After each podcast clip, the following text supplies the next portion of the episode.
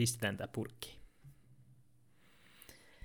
Namaste ystävät, mä olen Erik, mä oon 27-vuotias vesi- ja ympäristötekniikan diplomi-insinööri, mistäs muualta kuin maailman parhaasta kaupungista, eli Suomen Turusta. Tällä hetkellä mä kuitenkin jubailen todennäköisesti teille vähän kauempaa, eli Katmandusta, Nepalista. Ja nyt mä ajattelin muutaman käänteen kautta kertoa, että mikä on tämän podin pointti ja mikä on mun story. Mä oon reissannut läpi mun elämän. Ensin me asuttiin piennä porukoiden kanssa Ausseissa, ja sitten teininä mä vietin ysiluokan Itävallassa. Viimeiset kymmenen vuotta onkin sitten mennyt aika tehokkaasti tien päällä. Mä kävin Singaporessa vaihdos vuonna 2015, ja sitten Panamas mä pakotin itteni oppii Espanjaa niin ikään vaihdossa 2018. Ennen kuin korona iski, niin mä eihin myös viettää kuusi kuukautta Ruotsissa kansainvälisessä harjoittelussa. Mulla oli pitkään sellainen vaihe päällä, että piti olla aina seuraava reissu kalenterissa ja tyyliin matkaliput ostettuna. Mutta se fiilis on onneksi vähän rauhoittunut, ja sitä on oppinut arvostaa Suomea myös ihan uudella tavalla. Se, miten hyvin Suomessa kaikki toimii ja miten rauhallisesti voi elää omaa elämäänsä, on kyllä täysin ainutlaatuista. Suomi-kupla on maailman paras paikka. Kiitos koronalle. Mäkin olen saanut nauttia Suomen rauhasta viimeiset yhdeksän kuukautta. Mutta vaikka se reissuhype onkin rauhoittunut, niin maailma edelleen vetää mua puoleensa. Ja nyt mä sainkin viimein yhdistettyä mun kaksi suurta intohimoa, eli maailmalla seikkailemisen ja oman alan eli vesitekniikan duunin. Mä sain töitä FCGltä, eli Finnish Consulting Groupilta. Mut värvättiin junioriksi kansainväliseen vesi- ja kehityshankkeeseen, jota rahoittaa Suomen ja Nepalin hallitukset sekä Euroopan unioni. Projektin nimi on aikamoinen, eli RV2VRMP, joka tulee sanoista Rural Village Water Resources Management Project. Tämä hanke alkoi vuonna 2006 ja tämänhetkinen kolmas vaihe pistettiin käyntiin 2016. Hanke pitäisi viedä maaliin syksyyn 2022 mennessä, jolloin mäkin tulisin sitten takaisin himaa. Puolitoista vuotta olisi Nepalia edessä. Hankkeen tavoitteena on edistää puhtaan veden saatavuutta ja perussanitaation tasoa koko projektialueella Nepalin kaukolännessä. Lisäksi pyritään kehittämään paikallisten elinkeinoja, muun muassa erilaisten maataloushankkeiden avulla, ja edistetään tärkeitä teemoja, kuten sukupuolten välistä tasa-arvoa ja paikallisten omistajuutta. Mun silmiin projektin tähänastiset saavutukset on ihan käsittämättömän hienoja. Lukemattomia hankkeita, satoi tuhansia hyödynsaajia, ja koronasta huolimatta kaikki on vissiin edennyt tosi hyvin viimeiset yhdeksän kuukautta. Mun mielestä se kertoo siitä, että hommaa vedetään oikein ja paikallisilla on tilanne hallussa. Mun ei varmaan kannata kertoa teille nyt enempää, sillä mä pääsin itse tänne Nepaliin vasta viikko sitten, enkä ole vielä edes projektialueella, vaan tosiaan karanteenissa täällä Katmandussa. Parempi mun on jauhaa, sit kun mä oon itekin enemmän kartalla ja tiedän tarkalleen, että mitä mä oikeastaan siellä teen.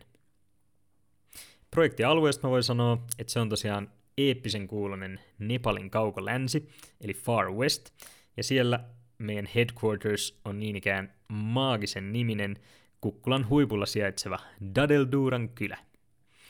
Mä oon kuullut Dadeldurasta niin paljon tarinoita, että mä oon ihan täpinöissäni päästä näkemään, että millainen se mesta mun tuleva puolentoista vuoden hima oikein on. Henkilökohtaisella tasolla mä voisin vielä sanoa, että mä oon tosi kiitollinen, että mut valittiin tähän hommaan.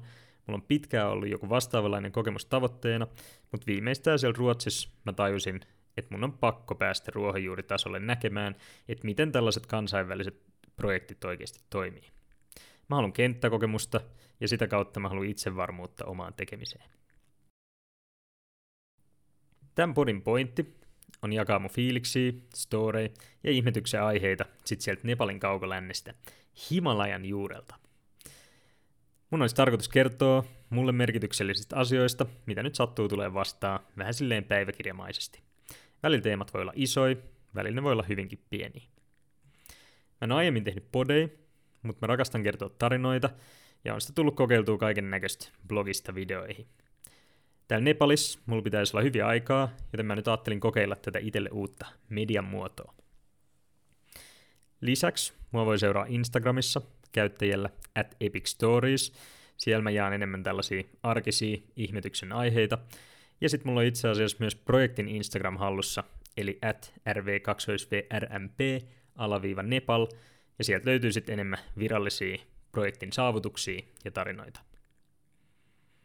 Katsotaan, jos hype riittää, niin ehkä me jonkun pidemmän videonkin tästä vielä väkerrä. Itse asiassa olen kerran aiemmin esiintynyt podissa, kun mut pyydettiin hieman randomisti juttelemaan kansainvälisistä vesiasioista ja vesidiplomatiasta The Ulkopolitistin podcastiin. Jos kiinnostaa, niin sieltä voi käydä tsekkaamassa, että pystyykö mä puhut näistä asioista ollenkaan vakuuttavasti. Jakson nimi on Onko edessämme vesihätätila?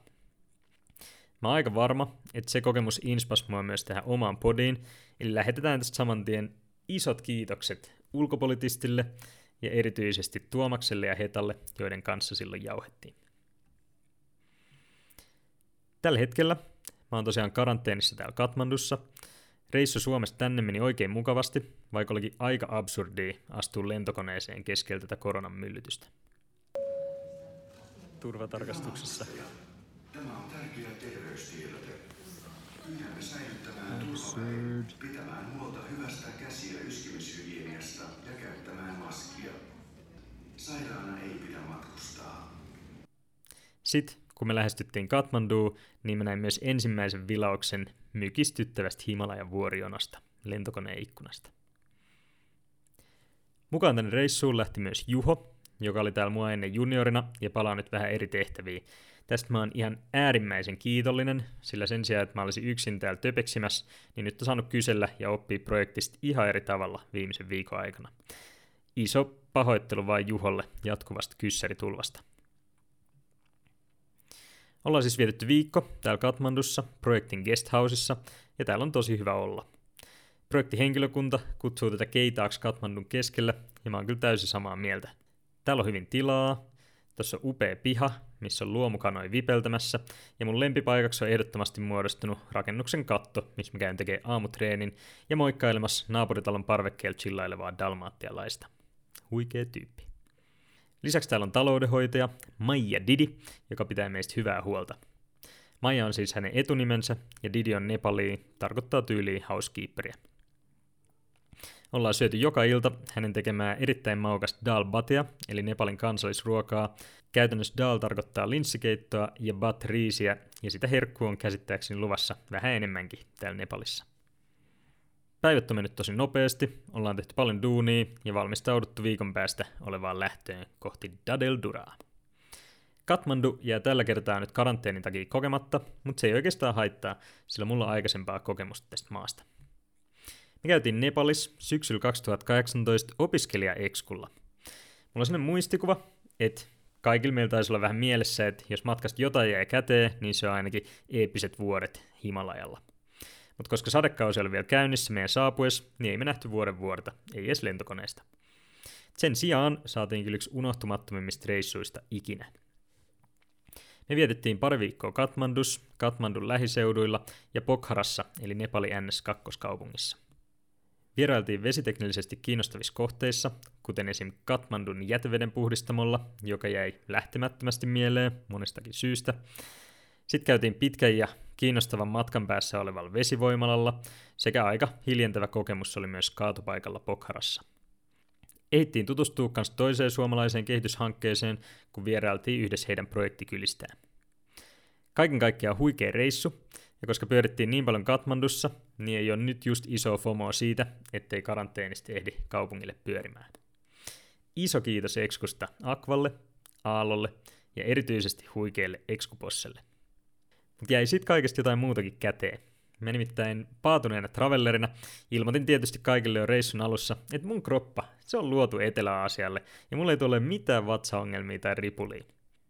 Tästä voidaankin kuunnella vuoden 2018 iso lupaukseni. Namaste. Namaste. Minä Erik Salminen kerron nyt teille kaikille, että mulla ei tule saletisti ole minkään sortin ongelmia tän Nepalin reissun aikana mun vatsan kanssa, koska mun vatsa, se on tehty Nepalille. Eikö sä just Ripulille? Mitä? En. No, sit sitä elettiin reunalla, kokeiltiin kaikenlaisia ruokia ja juomia, mitä vastaan tuli, ja tasaisesti meiltä tippui porukkaa pienempiin ja isompiin vatsaongelmiin. Mä selvisin ongelmitta kuin ihmeen kaupalla, kunnes sitten heti Suomeen laskeuduttua mulle iski elämäni vatsatauti. Mä olin kaksi viikkoa täysin pois pelistä ja painoon lähti about 10 kiloa. Loppupeleissä mä luulen, että siitäkin oli hyötyä, sillä se oli aika upea story heittää työhaastattelussa ja perustella silleen, että mä olin Nepalissa, mä selvisin tosta ja silti mä haluan takaisin sinne duuniin. Nyt tämän ekan jakson kunniaksi ja selvästi paljon kasvaneena ja oppineena mä haluaisin ehdottomasti uusia tämän tärkeän lausunnon. Eli vuoden 2018 minääni ammentaen ja puuta koputtaen mä haluan sanoa teille, että namaste. Minä Erik Salminen kerron nyt teille kaikille, että mulle ei tuu saletisti ole minkään sortin ongelmia tän Nepalin reissun aikana mun vatsan kanssa, koska mun vatsa, se on kuin tehty Nepalille. Huhhuh. Mun täytyy sanoa, että oli pieni stressi tästä lupauksesta, mutta se on nyt tehty. It's out there. Ja mä lupaan teille, että sit jos ja kun mulle iskee jotain vatsaongelmia, niin mä kerron teille heti. Tässä vaiheessa mä oon Ribble Free since 2019 ja tavoitteena on pitää asiat näin. Mulla on kanssa aina ollut periaatteena oppii edes vähän paikallista kieltä, kun mä reissaan, ja nyt kun täällä Nepalissa tulee oltu pidempi aika, niin tavoitteena olisi oppia kieltä mahdollisimman hyvin. Mä en usko, että se tulee olemaan hirveän helppoa, sillä tämä kieli on täysin erilainen kuin mitään, mitä mä osaan, ja kirjoitusmerkit on erityisesti ihan käsittämättömiä. Aina pitää kuitenkin yrittää, ja mä kellasin, että samalla kun mä itse opettelen, niin mä voin myös opettaa teitä. Eli jokaisessa jaksossa voisin käydä jonkun lauseen tai muutaman hyvän sanan läpi, mitä mä nyt oon oppinut. Tästä lähtee. Tämä ensimmäinen on sellainen, että olette kaikki kuullut tämän viimeistään tämän jakson alussa, eli namaste. Namaste tarkoittaa moi, terve, miten menee, ja se tulee täällä ihan jatkuvasti vastaan. Käytännössä se tarkoittaa englanniksi, että I salute the God in you, eli kunnioitan sisäistä Jumalaasi. Silloin kun sanon namaste, niin pitäisi myös laittaa kämmenet vastakkain ja kumartaa silleen pienesti. Toinen sana on Danyavad, eli kiitos. Tässä vaiheessa heitetään iso disclaimer siitä, että mä oon ollut viikon täällä, voi olla, että mun ääntäminen ei ole ihan vielä paikallista tasoa, että ottakaa nämä niin kuin nämä tulee. Danyavad, eli kiitos, on sellainen sana, että sitä ei viljellä samalla tavalla kuin Suomessa tai Englannissa, ja kuulemma kuulostaa vähän hassulta, kun länkkärit toistelee sitä täällä. Se on hyvä opetella, se on vähän niin kuin sellainen kohtelias kiitos. Kolmanneksi jatketaan helpon linjalla, eli subakamana tarkoittaa good luck, eli onnea matkaan, ja se on yksi mun lempilauseista täällä. Eiköhän näillä pääse alkuun, eli namaste, terve, danyavad, kiitos, ja subakamana, onnea matkaan. Mun piti siis alun perin lähteä tänne Nepaliin jo huhtikuussa 2020, mutta sitten korona laitto pakan sekaisin. Jälkikäteen ajateltuna mä oon tästä viivästyksestä oikeastaan tosi kiitollinen, sillä mä sain sen ansiosta aikaa ensinnäkin rauhoittua ja kerätä itseäni tiukan duuniputken jälkeen, ja mä sain viettää aikaa läheisten, ystävien ja rakkaiden ihmisten kanssa. Syksyllä tuli sitten vietettyä monta pitkää yksinäistä etätyöpäivää, ja sitä ehti miettiä, että mikä on oikeastaan kaiken pointti. Loppupeleissä mulle kristallisoitu se, että ei tässä maailmassa ole oikeastaan mitään merkityksellisempää kuin omat läheiset ihmiset. Siksi tuntuukin aika hölmöltä lähteä nyt sitten pitkäksi aikaa pois ja jättää kaikki taakse. Mutta niin kuin mä sanoin, mä oon halunnut tätä kokemusta pitkään, ja kaikesta huolimatta musta tuntuu, että tämä on nyt se paras hetki lähteä. Tämä on hyvä hetki, ja mä tuun tekemään tästä kaiken arvosta. No niin, eiköhän tämä ollut tässä. Täällä ollaan Nepalissa ihmettelemässä maailman meininkiä. Suuri seikkailu on alkanut. Mulla on hyvä fiilis. Mä oon valmis.